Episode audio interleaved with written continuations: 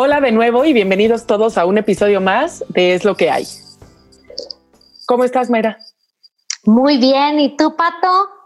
Pues bien, aquí como con urgencia de hablar de este tema que, que, realmente lo adelantamos en la lista, ¿verdad? De todos los temas y guiones que tenemos escritos, porque nos parece que, pues sí, ahora sí que hay una urgencia de hablar del tema triste, fuerte, pero real de la violencia intrafamiliar. intrafamiliar. Claro, y ahora sí que no lo decimos tú y yo, lo dice la ONU, que está considerando este tema como, como de prioridad uno eh, durante este tiempo de confinamiento de familias en todas partes del mundo, no nada más en México. Pero pues hoy nos toca en tema de violencia intrafamiliar, invitamos a Rosaura Guerra y es abogada, es activista y es fundadora de una organización que se llama Venumia, que apoya a mujeres y a familias que están pasando por una situación de violencia. Bienvenida, Rosaura. Hola, muchas gracias por el espacio. Y pues sí, desafortunadamente es un problema eh, social que hoy por hoy está dañando el núcleo de la sociedad, que es la familia, que es la violencia familiar. Bienvenida, Rosaura. Estamos felices de que puedas estar con nosotros junto con toda tu experiencia, porque los números que nos has platicado, y ahorita vamos a hablar de eso y vamos a hablar de soluciones también, no crean que todo va a ser negativo, pero realmente los números son alarmantes. Como lo mencionó Mayra, las palabras del secretario general de la ONU, de Antonio Gutiérrez, lo llama un cese al fuego. O sea, lo está tratando a la altura de las guerras que existen en el mundo. Y dicen que estamos viviendo estas mini guerras debido al encierro y está llamándolo como una alarma mundial y México no es la excepción. A veces creemos que es el único, ¿eh? que está mal. Pues desgraciadamente no es la excepción. No, desafortunadamente yo creo que esta pandemia que nos ha servido por un lado para poder aprovechar el tiempo como familia, para volver a convivir, para estar en comunidad, desafortunadamente en aquellos focos rojos en los cuales ya existía algo de violencia y que cualquiera de los miembros de la familia lo ha estado ocultando, hoy por hoy se está exponenciando. Y qué tristeza que pongan a este problema del tejido social como una guerra, Qué tristeza porque estamos viendo que quizá mucho de ello es porque estamos terminando en la muerte de mujeres y en la guerra la mayor parte de la, de, la tristeza que nos da es la muerte de tantos hombres y mujeres y niños que están en este escenario y aquí también pues están viviendo el mismo pero dentro de sus hogares. Oye, y además quiero que nos des algo de números porque sé que los tienes, ¿no? La, Secretaría de Gobernación nos ha dicho, sabemos que ven aumento, no tenemos los datos. El Consejo Ciudadano para la Seguridad y Justicia en la Ciudad eh, de México nos dice que la medición basada en el número de llamadas al 911 ha crecido en 120%, ¿no? Y yo sí, fíjate que, yo sé te iba a decir que tú tienes unos datos también como muy impactantes que me gustaría que nos contaras un poco de eso. Sí, desafortunadamente en lo que va de este año, de enero a la fecha, van más de 620 feminicidios. En lo que va de estos cuatro meses, dos días de mayo. Y desafortunadamente, de que empezamos las medidas de contingencia que fueron a mitad de marzo, que fue el 16 de marzo, para ser más exactas, a la fecha que fue el día 30 de abril, que fue cuando se cerró esta última estadística, estábamos hablando de 167 feminicidios, de los cuales 16 fueron en contra de menores de edad, de niñas menores de edad. Entonces, desafortunadamente hemos visto que este confinamiento, este estar en espacios quizá a veces muy pequeños en los cuales este, la familia no tiene un lugar para que en un momento dado cada uno pueda hacer sus actividades, está propiciando que esta violencia que a lo mejor ya se daba en forma pequeña se exponenciado dentro de los hogares. Oye, tremendos datos. ¿Tienes datos de, hombres? Sé que estos son feminicidios. ¿Sabemos datos de hombres? Fíjate que desafortunadamente vivimos en un país, en una sociedad en la cual el hombre todavía no se atreve a denunciar. Sin embargo, en Benumia hemos tenido la oportunidad también de ayudar en su momento a hombres que han sido violentados, pero hoy por hoy, en estadísticas, no tenemos a ninguno porque también volteamos la moneda y estamos en una sociedad en donde el hombre no va a dejar su postura de machista y en el cual le pueda reconocer que también es violentado. pero no, no podemos dejar pasar por alto que así como la mujer tiene su carácter y su estrés a veces lo la, hace explotar y hacer cosas que no debe, igual el hombre. Somos exactamente, eh, en esencia, somos muy iguales. Entonces, por lo tanto, este, también viven violencia. Sin embargo, te digo, por la cultura que tenemos, ellos no denuncian que han, que han sido violentados en algún momento de su vida. Sabes qué increíble. Yo también tratamos de hacer algo de investigación y encontramos en Estados Unidos que sí lo mide, el 81% de las mujeres dice haber sido violentada de alguna manera, ya sea por acoso, por violación, por violencia física, etcétera, etcétera, pero 35% de los hombres en una sociedad donde también existe, porque es mundial, no solo es México. Así es. Este, este factor donde los hombres denuncian muchísimo menos. En general, la, violencia intrafamiliar avergüenza y no se reporta. Y luego, los hombres menos, ¿no? Pero 35% se me hizo altísimo. Cuéntanos de algún caso que hayan visto ustedes en, en Benumia sobre hombres violentados. Sí, nosotros hemos tenido 13, 14 hombres en lo que va de, fíjate, de 11 años que tenemos con la fundación, solamente tenemos registrados menos de 15 hombres que hemos ayudado, en los cuales han sido fuertemente violentados por una mujer también.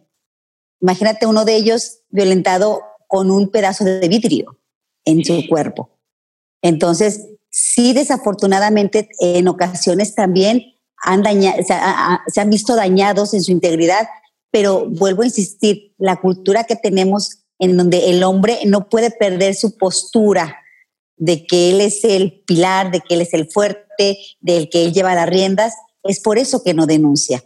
Pero nosotros sí hemos tenido casos, te digo, muy pocos, porque en 11 años menos de 15 es muy poco, cuando en 11 años, eh, en cuanto a mujeres, pues hemos, hemos, hemos tenido más de 3.000 mujeres que hemos ayudado en 11 años. Entonces, tú ves la cifra y no, sé qué, no, no, no llega ni siquiera al 0.1% de lo que denuncian los hombres. Pero sí existe. Y luego te voy a decir que, Rosaura, te iba a preguntar, a ver, hay muchos tipos de violencia. Y luego ahorita que estamos hablando como de feminicidios, pues son todas las mujeres que, que han muerto, pero por decirte, los niños hombres, porque hablamos de menores, de niñas, pero no sabemos, por ejemplo, niños hombres qué tantos están incluidos o no. O sea, como que veo que medimos los feminicidios y a lo mejor violencia. ¿Tenemos algún dato de, por ejemplo, quién es más, más maltratado, un niño o una niña? O eso no se, no, no, no se está midiendo hoy por hoy aquí en México. Fíjate que desafortunadamente nosotros apenas en este año hemos dado la tarea de seguir insistiendo. Tenemos 10 años insistiendo, pero hoy ahora sí con el con la, en el punto, en la I, de que nos den las estadísticas también de aquellos niños que han sido violentados y en su momento hayan sufrido algún delito sexual, porque siempre se van en cuanto nada más a las estadísticas de niñas y mujeres, y a los niños como que, ¿por qué no hacerlo? ¿Ok? Y más cuando aquellos ya quedan vulnerables, cuando se quedan sin la mamá y tienen que estar viviendo bajo la custodia de abuelos, de tías, o de algún otro pariente. Y es cuando todavía se vuelven más vulnerables, pero no hay estadísticas de niños, solamente de niñas y mujeres. Y porque me parece, me parece muy importante porque obviamente que esos niños que están siendo violentados, oye, pues primero los tenemos que contabilizar para luego poderlos ayudar, porque entonces lo que yo veo es un círculo vicioso, ¿no? Donde, donde el niño, o sea, el niño o la niña es violentado, si no es atendido, si no es reportado, entonces regresa ¿Y qué vamos a estar viendo en 20 años? ¿Cómo vamos a poder acabar con este círculo si no estamos ni siquiera midiendo los niños que son en su casa violentados? O si no, sí me explico, si a lo mejor en una casa nada más le pegan a la mamá y a la niña, pues también hay una gravedad ahí de situaciones de qué está aprendiendo ese niño. Entonces, como que creo que la violencia intrafamiliar a veces se nos revuelve un poco con el tema de la violencia contra la mujer, o es lo por lo que he estado viendo en las notas y, por lo que estamos platicando contigo, que a veces como que no estamos ni separando eh, si hay un niño en esa casa y ese niño cómo le está, cómo le está, cómo la está pasando, ¿no? En este momento. Y, no, y bien lo dices tú, si nosotros no ponemos atención también a aquellos niños varones que en un momento dado están siendo partícipe de esa violencia intrafamiliar, pues llegado el momento, llegada su edad, va a replicar lo mismo que él vio si no es atendido a tiempo. Entonces, nosotros por eso en Benumia lo que hacemos es, cuando damos los cursos de empoderamiento, es empoderar a toda la familia con el conocimiento que en, su momento cada uno de ellos este, en lo individual deben de conocer para que en conjunto lo apliquen ya dentro del hogar y que sepan que cada uno tiene una función que la debe de poner al servicio de los demás miembros de la familia para que realmente esa violencia no afecte a los miembros de la misma pero es en todos en conjunto, no nada más ver a la mamá o a la niña, es ver a todos y cada uno de los miembros que forman esa familia que en su momento están viviendo violencia familiar. Claro, totalmente de acuerdo. Oye, Rosaura, me encanta y felicidades por el trabajo que hace, ¿no? Por eso te hablamos, pero fíjate que ahorita yo lo pienso y digo, ok, entiendo, y más o menos lo, lo, vamos a hablar, las soluciones a mediano y largo plazo, pero ¿qué pasa en el corto? Ahorita estamos confinados. O sea, ahorita, independientemente si están contabilizados, estas estadísticas son historias, son personas, o sea, son mujeres, claro. son niños, son niños, ¿no? O sea, somos todo eh, un conjunto de personas que estamos teniendo que convivir de manera muy intensa, bajo condiciones, pues sí, de ansiedad se podría decir, por decirlo menos. Yo te iba a preguntar, o sea, ¿qué hay solución ahorita? O sea, ¿qué pasa? ¿Qué le estamos diciendo a quien nos oiga que ya sea víctima o agresor? Porque el agresor también no quiere ser agresor. Ajá, es que lo, ajá, ahorita desafortunadamente la desventaja que tenemos y que yo sí he alzado la voz como abogada es que no de, de haber cerrado los juzgados de esa manera tan abrupta, o sea, de un día para otro. Y que desafortunadamente el personal que tiene ahorita para recibir las demandas o las denuncias es tan eh, no, es, o sea, no, es la, no es la capacidad humana que necesitamos para esto que estamos viviendo. Entonces, número uno, ahorita ni la Procuraduría ni el Poder Judicial están ni siquiera al 10% en elemento humano para poder estar atendiendo la violencia que estamos viviendo. Mira, te, te, paro un poco, porque te voy a decir, la ONU ciertamente, y tienes toda la razón, hace ciertas recomendaciones universales. Te dice, incrementa los servicios en línea, empodera las organizaciones de la sociedad civil, eh, asegúrate que los sistemas judiciales puedan eh, darle seguimiento y castigar a los abusadores, ¿no? Pon sistemas de emergencia en súperes, en farmacias, en lugares donde pueden ir las mujeres, crea, crea refugios, etcétera, etcétera. La verdad, lo que estamos viendo nosotros como país y lo tenemos que aceptar es que estas medidas vamos en, al revés, vamos en contra. Se cerraron los albergues sin coronavirus. Eh, no estamos asegurándonos que nuestro sistema judicial esté a la altura. Ahorita están cerrados. Entonces, de eso no es que no queramos hablar, es que no quiero decir que es porque se necesita, pero ahora sí que esto es lo que hay. Con lo que hay, que es todos confinados y sin estos recursos, ¿cómo podemos darle solución? Hay una de las estadísticas que me impactó es que de todas las denuncias que se han hecho, 22% las hace otra mujer a nombre de otra mujer que hoy está padeciendo violencia intrafamiliar, ¿no? Sí, porque desafortunadamente cuando... Ajá. ¿Sirve es que, hable? Sí, sí sirve que tú hables. Sirve que tú ayudes a, a, quien en un momento dado no, se, no, no siente la seguridad de hacerlo, pero luego también muchas veces las mujeres lo hacen de forma indirecta porque saben que la prontitud con lo que se les va a ayudar nunca va a llegar.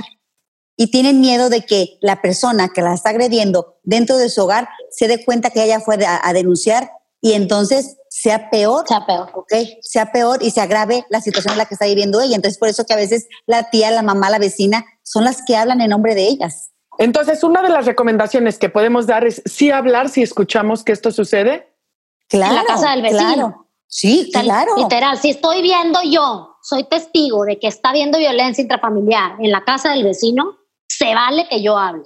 Claro, claro, porque aparte este es un delito de orden común y por lo tanto afecta a toda la sociedad y todos somos parte de este problema y todos somos parte de la solución también.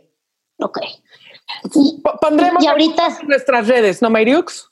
Sí, sí, claro. Pondremos recursos de a dónde, de a dónde hablar a dónde mandar mensaje y dependiendo también en qué ciudad estés, ¿no? Porque varía por estado y varía por. Pero desde cómo Ahí me parece ayudas legales, ¿no? La Barra Mexicana de Abogados está ofreciendo a sus abogados de manera gratuita. Hay líneas de ayuda también por teléfono donde te pueden ubicar y mandar a, albergues. Hay una serie, yo creo que de recursos que organizaciones de la sociedad civil que están apoyando, como, como es el caso de, Benumia, ¿no? O sea, en, diferentes estados también las hay. Y apoyo psicológico. ¿Qué más tipo de apoyo necesitaríamos? Todo lo, vamos a poner en nuestras redes. Sé que ya tenemos las listas, pues les queremos decir, si alguien nos escucha y esperemos que no sean víctimas, pero desgraciadamente las estadísticas nos van a decir que, pues que alguien será, que, uno podemos ser ajenos y denunciar y dos, que sí tenemos varios recursos y que tenemos que echar mano de ellos. Así es. Y que, y que independientemente que ahorita que el personal este, que está atendiendo en la Procuraduría están eh, recibiendo órdenes de protección. Es decir, cuando la mujer denuncia que está viviendo algún tipo de violencia, ¿ok? Se le está en 24 horas ordenando al agresor, se le saca del domicilio para que quede la mujer con sus hijos libre del agresor que en ese momento estaba poniendo eh, pues en caos la familia. Están las medidas cautelares que en el cual también tú solicitas que la persona que te está agrediendo, ya sea bien que la extraigan o bien que tú seas depositada en otro lugar con tus hijos y el sumario de alimentos en el cual ahorita se está poniendo difícil porque es cuando la mujer ve que el hombre aún y que tiene trabajo, con esto de la contingencia está teniendo un pretexto para no solventar los gastos de la familia. Entonces, inmediatamente se presenta la demanda de alimentos y se fija una pensión líquida para que él empiece a consignar inmediatamente en el juzgado. Son los únicos tres, tres medios jurídicos que ahorita están recibiendo a nivel nacional, aunque debo de de no dejar pasar por alto que ustedes ahí en México ya nos están ganando, bendito Dios, la delantera. Y ustedes a partir de, de hoy ya abrieron la oficialidad común para cualquier tipo de demanda. Es decir, qué para significa? ¿Qué significa que ustedes ya están recibiendo todo tipo de demandas? Ya la están recibiendo en la Ciudad de México. Ustedes ya, bendito Dios, ya la abrieron. Empezaron hoy. Nosotros Esto es que, digamos que el Poder Judicial en, en, la Ciudad de México ya está trabajando al más, a, un mayor porcentaje que lo que el principio dijiste, que nada más estaba activo un 10%. Digamos que ya la Ciudad de México está un 100%. Es más de los que creemos, estamos cortos y lo empezamos diciendo, pero sí hay recursos legales. Entonces, Así en situaciones sí habla, sí busca la barra mexicana de, de, abogados, sí denuncia, sí acércate a estos recursos y manos como las de Rosaura y como las de Mayra, que son expertas por ser abogadas, determinarán cuál es el curso de la acción que debes de tomar y que básicamente no está sola. Ciertamente, seguramente el sistema ya nos falló a las mujeres en algún momento, pero no porque sucedió una vez, quedémonos con la idea de que el sistema no funciona. Es, tiene sus fallas, pero tiene también sus aciertos y sobre todo que esto sea una invitación así hacer uso de los recursos y hablar con expertos que, como vieron, son muy apasionados y dominan sus temas y los demás no necesariamente. Y otra cosa también importantísima, Pato, otra cosa importantísima considero, habla por ti y habla por la de al lado. Sí, claro. De, verdad, o sea, ahorita lo que dijiste me parece súper importante, o sea, no nada más, te, si nada, pues a mí no me están pegando ni a mis hijos, pues estoy a todo dar. Ya es lo que, lo que hemos platicado en varios episodios y volvemos a lo mismo, pues tenemos que ponernos a, a ver en qué ayudamos al de enseguida. Todos tenemos amor al otro. Es que el problema es un problema social que atañe a todos y a cada uno de nosotros. Y somos partícipes también al momento que somos omisos a no denunciar. Y les voy a decir que hay una parte que me gustaría que también que la tocáramos, pero, o sea, tiene que haber una causa más allá. Digamos, ya llegar a, a, un recurso legal es que ya sucedió la violencia. Un poco cómo se previene, cómo, cómo la, qué es la causa, o sea, qué, qué es lo que sucede, Mayra. Mira, yo creo que la violencia va, va haciendo de poquito a mucho, son como una serie de actitudes que se van presentando desde, desde, desde chiquitos, ¿no? Es un tema cultural. Y lo habíamos platicado y lo habíamos analizado de esa manera, o sea, nos han enseñado a comportarnos de alguna manera nuestra misma cultura, ¿sí? de, permitir ciertas eh, actitudes que en un momento parecen normales, y que al irlas escalando se van convirtiendo en violentas. Entonces, esto se da desde el patio escolar, esto se da desde que se permite que, que, un hermanito y una hermanita tengan diferentes cargas en el hogar o diferentes derechos, Sí, o sea, tú porque eres niña te, me, ha tocado saber es que el, el, papá y el niño comen primero y cuando ellos terminan de comer, entonces luego se sienta la niña. Entonces eso te va posicionando en un lugar distinto en la familia, ¿sí? Y con este confinamiento y con esta situación, pues todo se agrava. Si se nos agravan las emociones, pues también se nos agravan las negativas, las positivas y las negativas y todas. Al final es un tema también de cultura. Estamos muy acostumbrados a vernos distinto, ¿no? Las oportunidades de educación no son las mismas para las niñas que los niños, aunque parezca que sí, a lo mejor a mis hijas las mando a un colegio de puras niñas, a los hijos a un colegio mixto, ¿no? Si se le pagan más cursos y diplomados, si se puede tener más acceso a la educación, es al hombre, no que es el proveedor. Entonces, todo esto nos empieza a colocar en escalones que nos vuelven como diferentes, ¿no? Donde parece que lo que podemos, la palabra que quiero usar es como controlar, ¿no? Controlar al de junto. Y desafortunadamente tú lo dijiste muy bien aún y que ambos tienen las mismas oportunidades de prepararse académicamente, llegas al, área laboral y continúa la violencia. ¿Por qué? Porque no se les paga de la misma forma aún y que la currícula que, que tanto el hombre y la mujer estén presentando para el mismo puesto sea igual, no se les paga lo mismo. Y, tienes toda la razón, fíjate qué gran oportunidad este confinamiento para también reevaluar estos patrones. La verdad es que estamos todos encerrados con las familias, ayudando a los niños en la escuela, ¿no? Generalmente es donde se están dando estos patrones, por eso están incrementando el número de niños asesinados y decir, o sea, ¿qué, qué parte de la violencia ya la normalicé? Para mí es normal que suceda así, ¿no? Y que las mujeres, como dice Mayra, coman después.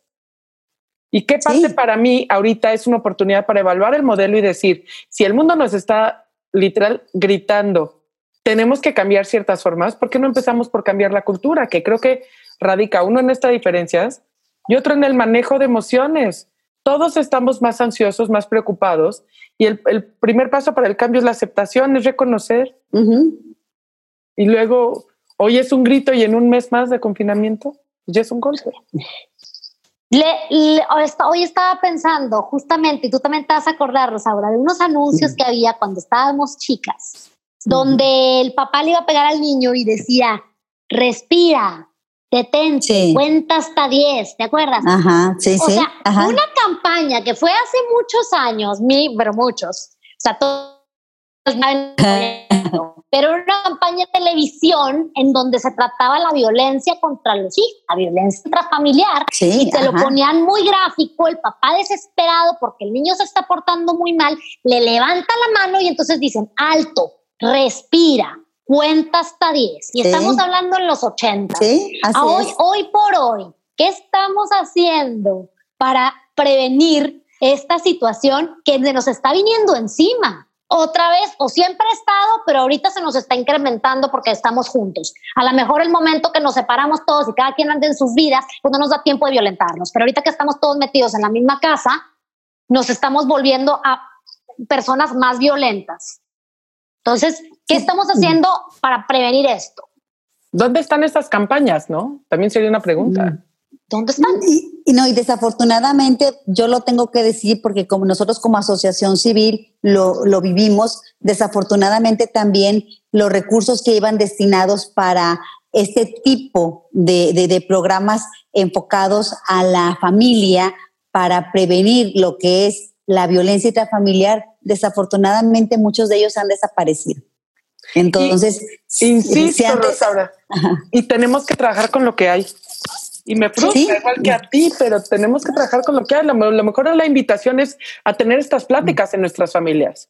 Sí, sí, sí. Y por ahorita que decías del anuncio, yo también me recuerdo uno que hubo el año pasado donde una mamá escuchaba que sus hijos estaban jugando en el cuarto, una niña y un niño, ¿ok? Y escucha que empiezan a gritarse, como que estuvieran peleando. Y la mamá abre la puerta de la recámara y les pregunta qué estaban haciendo. Y le el niño le dice, estamos jugando a que somos tú y mi papá. Y, luego sale ya la imagen del rostro de la mamá golpeada. Entonces, también es un decir, cuidado con tú estar permitiendo que tus hijos, ¿ok?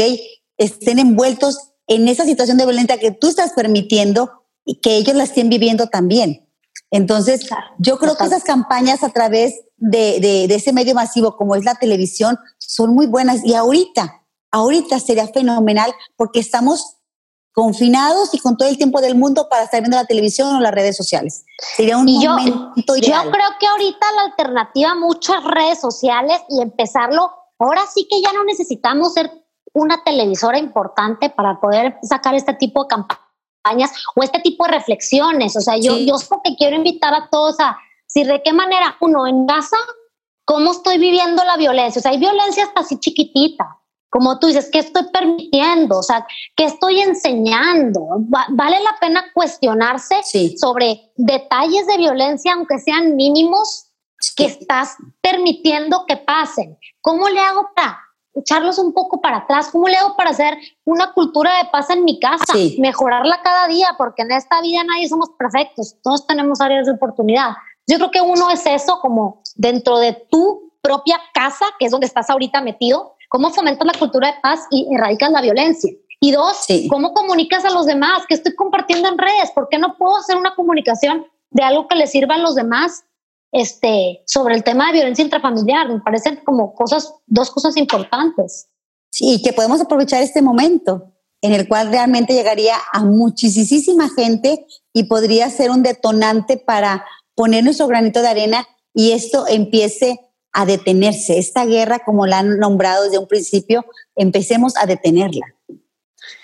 Pues me parece perfecto. La verdad, esto en poder aterrizarlo en herramientas prácticas, ¿no? O sea, es decir, bueno, depende de mí.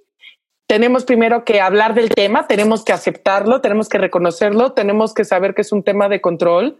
Eh, para el mediano y largo plazo, pues sí, también hay terapias y hay terapias y grupos que ven estos eh, como desplantes de ira ¿no? Que salen, pero reconocer que las emociones, cuando no las, no las hacemos conscientes, pues se van acumulando y como uno ya expresa, un día explotan.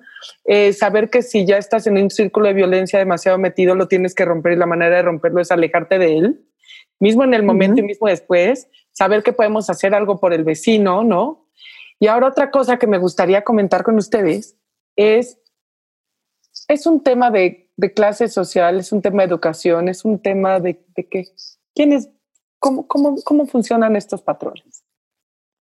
Mira, la experiencia que tenemos nosotros en 11 años con Benumia es que la violencia familiar se vive en cualquier estado, este, estatus social y en cualquier este, lugar en el que independientemente que la mujer o el hombre puedan tener una licenciatura, una maestría, un doctorado, la violencia familiar se da en todos los niveles sociales y en todos los niveles este, académicos se da la violencia intrafamiliar. Desafortunadamente no, no respeta y entra, eh, entra a cualquier puerta de cualquier hogar que se lo permita. Estoy de acuerdo y no, no respeta ahora sí que estatus ni económico ni social, pero también me impacta un poco que las minorías todavía son más susceptibles. O sea, las personas con discapacidad, hombres o mujeres, son, me parece, 40% más susceptibles de ser víctimas de violencia, ¿no? Ya no hablemos de la comunidad gay, por ejemplo, ¿no? Y bisexual, etcétera, y todo lo que pasa. La gente, los indigentes, la gente que vive en la calle, ¿no? 63% de indigentes sufren violencia también, ¿no? Así y al mismo tiempo, el 30% de los indigentes se volvieron indigentes para escapar de la violencia. Sí, desafortunadamente, mucha de la gente que está en la calle es porque en su hogar ya no había un espacio para ellos. para salir. Que estaban viviendo. Y, prefirieron salir. De y sales para de todos modos pues, que te sigan violentando, pero ahora en la calle, ¿no? Así es. Híjole, es que es un círculo vicioso. Perdón, pero es un círculo vicioso. O sea, por eso te digo, la solución no es, qué padre que hablemos de datos, la solución es romper un poco el círculo.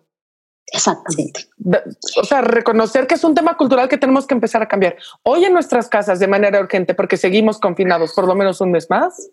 Sí, un mes más. Y más lo que pase cuando se abre y cuando de todos modos viajemos. Eh, dos, porque sabemos que la violencia escala y se va aumentando, ¿no? Tres, porque sí hay solución y sí hay un tema de control y si hay un tema de terapia y si hay un tema de manejo de emociones. Y ahora el Internet ofrece también miles de opciones y decir, ¿qué me pasa cuando me vuelvo esa persona violenta que no lo quiero ser? Un poco la importancia del paso uno, que es el reconocer.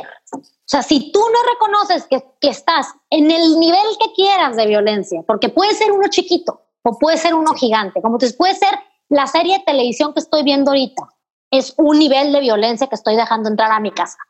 Sí. Hasta, en verdad, hay una situación que ya amerita una denuncia. Sí, o sea, me estoy yendo del chiquitirringo al más grande de todos. No, Tengo que reconocerlo. O el caso de, de tantas ce- celebridades y figuras públicas, ¿no? Perdonó al novio.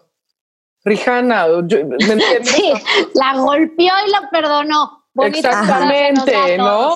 Sí, entonces me parece muy relevante porque entonces vemos todos ejemplos que son eh, modelos a seguir para la sociedad, donde la violencia también está normalizada y también decimos, bueno, ven como si tienen buenos sentimientos, es que nada más un día, es que nada más... Hay que, hay que reconocerlo y me parece que, que lo que dice Rosana, yo creo que si lo, Rosaura, lo- si lo ves así, pues sí, algo que me entretenga más, pues sí me gusta más ver Friends en, en Netflix que, que algo a lo mejor así. Pero si a lo mejor también reconozco y digo, a mí no me gusta tener esos sentimientos, a mí no me gusta, sí, sí voy a echar mano de algún recurso que haga, porque cuando me sienta frustrado, enojado, celoso, desplazado, sea lo que sea, tengo que frenar, contar hasta 10 y decir, es un sentimiento y se va a pasar. Generar violencia no, no lo va a aliviar, no va a hacer las cosas mejor. Aunque en el momento sea un desahogo. Hay que reconocerlo, ¿no? Sí, y como decía ahorita Mayra, empecemos por reconocer, porque a veces volvemos también a- a repetir lo mismo, vamos normalizando esas conductas de violencia y para nosotros vivir así ya es una forma normal de vivir. Entonces no hay que normalizar los momentos de violencia y poner eh, mucha atención en esos focos que en un momento dado los hacemos como algo común y como algo que tenemos que vivir día a día cuando no debe de ser así. ¿Qué- ¿Cómo empieza la violencia en estas pequeñas señales que nos parecen graciosas? El sarcasmo. El sarcasmo, No, no, así, el sarcasmo. así es. Y a ver, te voy a decir, en un curso de parenting, una, una psicóloga dijo, eviten el sarcasmo en su familia. Y yo, ay, ¿por qué? Si es bien padre. Me hace mucho no, que reír. A mí me a encanta mí- el sarcasmo. A mí me Pero fascina. Pero cuando tú ves una familia que utiliza el sarcasmo en su comunicación diaria, se empieza a volver, puede, puede volverse violento. Entonces, Así es. aguas con un sarcasmo. Digo, no sé, Rosaura, tú dime lo que me Sí, ibas a sí. decir que te interrumpí. Sí, sí, hay un, ah, de, de hecho se hizo un violentómetro en donde te va dando este, el nivel de, de agresividad que vas viviendo día a día y el primero es cero bromas entre las parejas, cero burlas entre las parejas, porque eso de que te estoy diciendo algo supuestamente de cariño, ¿ok? Pero lo estoy diciendo con sarcasmo, con doble sentido, ya es violencia. Entonces, es, cada quien se, tiene un nombre y se debe de nombrar con su nombre, ¿ok? No ponernos apodos, porque esos también a veces llegan a lastimarnos. Porque en un momento lo digo con mucho cariño, pero en otro momento lo puedo decir también con rabia y con coraje y le va a molestar al otro. Entonces, Cuéntanos más del eh, violentómetro. ¿Qué otras medidas tiene ese violentómetro? Está buenísimo. ¿Lo podemos compartir en redes? Sí, sí, sí, se los mando ahorita para que lo tengan y lo podamos ver, para que vayan identificando esos focos de violencia, cómo empieza la violencia y que desafortunadamente te va diciendo en dónde ya no la puedes permitir, debes de denunciar y en dónde desafortunadamente no has denunciado y puedes perder la vida. No, y te digo, y cosas más prácticas, ¿no? O sea, pues no, no hay que hacer burlas, no hay que ponernos apodos negativos, ¿no? Así es. No hay que amenazar, humillar, intimidar, hablar Mentir. con groserías, mentir, Mentir. Criticar. Así es. Mismo, mismo es esconder dinero, ¿no? Yo te hago creer que no hay dinero en la casa, pero te lo escondo. Así es. Digo, ya y no son sé. cosas que son muy pequeñas, que a lo mejor son muy pequeñas y dices, ay, tú, por favor, eso es normal en todas las parejas. No, no, no es normal. No lo podemos normalizar. Son cosas que debemos de tener, de tener en su momento para que no vayan creciendo. Y algo que ahorita lo que dijiste el anuncio me parece también fundamental. O sea, a veces tú crees que estás muy bien con tus hijos y que los estás llevando por muy buen camino porque eres una gran madre y estás poniendo atención en tu relación de pareja. ¿Qué estás permitiendo tú? ¿Qué tipo de violencia hay en la, en la pareja antes que los hijos? Porque tú eres el principal ejemplo. Ellos te están observando, te están viendo y están aprendiendo. Entonces, ojo también con eso, porque a veces cuando hablamos de violencia intrafamiliar, entonces decimos, ah, no, pero con los hijos todo está muy bien, todo está muy cool. Por eso, pero tú acá adentro te avientas el sartén, no, no está cool. ¿Sí? o tienes un tema de violencia financiera grave donde ocultas fondos, no está bien, ¿sí? O sea, estás empezando a dar señales de violencia en tu pareja que se va a permear a tus hijos, aunque tú creas que en tu, en tu crianza vas por muy buen camino, ¿no? Entonces es muy importante también eso. Sí, por eso nosotros es bien importante también cuando estamos trabajando en las escuelas que los maestros son los primeros en identificar cuando un niño o una niña están viviendo en un ambiente de violencia. Ellos son los primeros en identificar y por eso nosotros siempre los invitamos a que sean ellos quienes nos vayan también dando la pauta para conocer qué familia puede estar en un momento dado viviendo esa violencia, porque los niños la reflejan. Pero eso es algo que ahorita, desgraciadamente, no tenemos. Y siento que eso, lo sé porque maestros han manifestado ese sentimiento de impotencia, saber que hay niños que ellos saben violentados, que ahorita están en su casa y no tienen ese lugar seguro que es la escuela. Entonces, ahorita, ahora sí que lo que hay es que no tienes el recurso de escuela, tienes el recurso familia.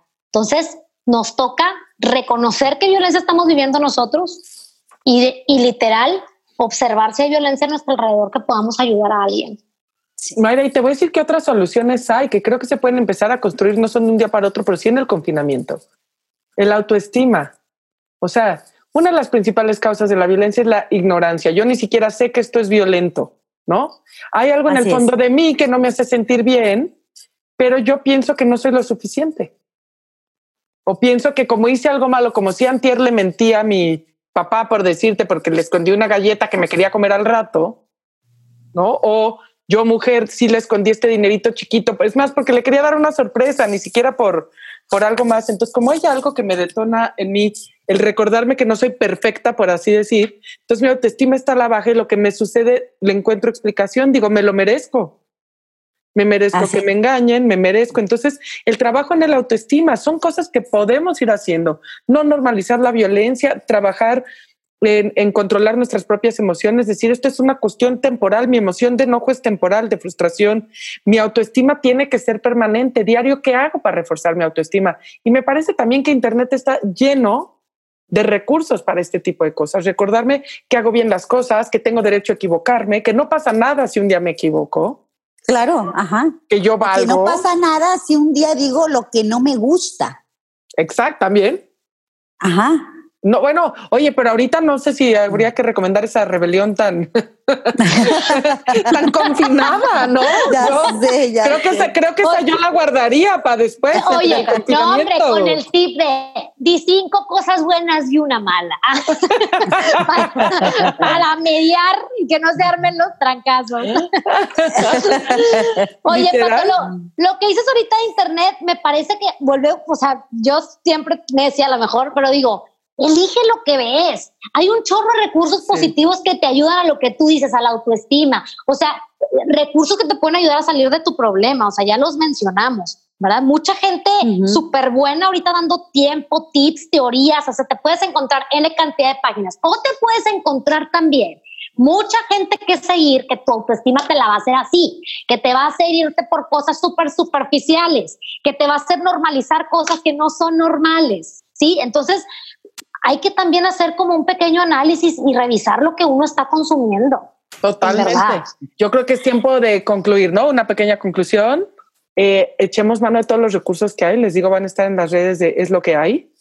Y dejarnos de tarea romper el molde y romper estos patrones culturales que nos han llevado a tener en el mundo una situación definida como una guerra y pedir al fuego, cuando debería ser en el lugar donde más amor y más cuidados deberíamos de estar que es en nuestra casa y con nuestra propia familia. Así es. Gracias, Rosaura, por haberte tomado el tiempo de estar con nosotras.